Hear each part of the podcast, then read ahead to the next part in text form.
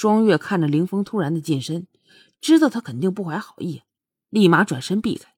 凌风伸手欲拉住双月，被双月一个格挡挡开。凌风没想到双月武功进步这么快，故意放慢了速度，看看双月有多大的能耐。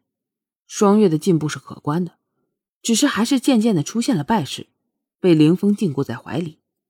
凌风看着怀中的双月，虽然小脸依旧倔强，可是气势已经落了下去，如斗败的公鸡，楚楚可怜的低着头。凌峰想到。今天本是想来看看双月，如果他开心的话，可以一起去逛街，不想闹得这么不愉快。捏着双月的小鼻子，柔声的道：“要么乖乖的和我去逛街，要么我亲你，你选。”哎，对双月就必须得用强的，好好说他就不听。凌峰心中叹息，双月没想到凌风竟然对自己提这样的要求，他不追究自己向他射飞镖的事了吗？虽然他的要求并不过分，只是双月天生不喜欢被人胁迫呀，所以依旧的强硬说道：“我是百花楼的姑娘，陪你逛街自然是要钱的，一千两银子，少一分都不行。”凌风真的没想到双月现在还和自己讲条件，他故意捏了捏禁锢双月的手臂，提醒他看一下眼前的形势，然后邪魅的说道：“你说你现在有资格和我谈条件吗？”要么成交，要么谈判破裂，你选。”双月坚定的说道。想当年跟那么多老狐狸讨价还价，双月的谈判水平怎么可能低了呢？一千两银子，凌风自然是出得起的，只是不想满足面前这女人，竟然到现在了还和自己谈条件。算了，只要今天能开心的玩。凌风黑着脸放开了双月，将一沓银票交到他手里。双月拿着厚厚的银票，忍不住咧开嘴笑了。一张一百两，正好十张，一张都不少。双月狠狠地亲着手中的银票，钱呢？钱呢？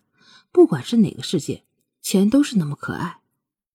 莫离在现代心情不好的时候就数钱，把卡里的钱都取出来数着，看着红色的毛爷爷在自己面前翻飞，心里就乐开了花。钱呢？你为什么这么好啊？为什么我这么爱你啊？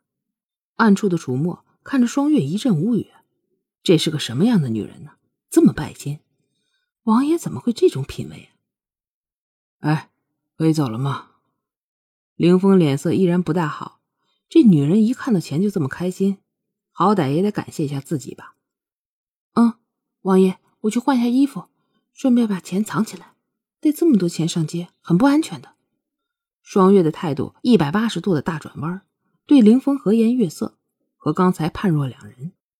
看到林峰的脸色依然不好，也不说话，就又说道：“就一盏茶的功夫，拜托了。”说完之后，也不管林峰是否同意，就一溜烟的跑没影了。林峰看着双月消失的背影，心里突然想到：这女人该不会是骗了自己的钱跑了吧？他现在可谓是有了银子，有了功夫。完全具备了离开这里的条件，他要真的敢跑，就是天涯海角也要把她抓回来。只是不明白为什么要抓她，就为了一千两银子吗？凌风想到双月可能要离开他，他就焦躁不安了，来回在院中踱着步。不一会儿，双月换了一身男装，俏皮的跑了过来。凌风看着那一抹俏丽的身影，忍不住拥在了怀中。双月其实也挺想逛街的。现在还有钱拿，虽然人不喜欢吧，但是看在钱的面子上，所以换了衣服，欢欢喜喜的下来了。却不想这凌风又开始莫名其妙起来。算了，看在那一千两的银子面子上，就不打你了。双月在凌风的怀中说道：“那个王爷，我现在是男装，让人看到了不好，还以为你是段秀呢。”凌风听到双月的话，眼角抽了抽。这家伙想象力也太好了吧，还断袖。他的身材玲珑有致，此刻虽然穿着男装吧，可也是曲线毕露啊。有眼力的人一看就知道他是男是女。哎呀，你穿男装还挺好看的嘛。凌风懒得再跟他争执下去了，随口夸赞道：“ 那是，本少爷英俊潇洒，玉树临风。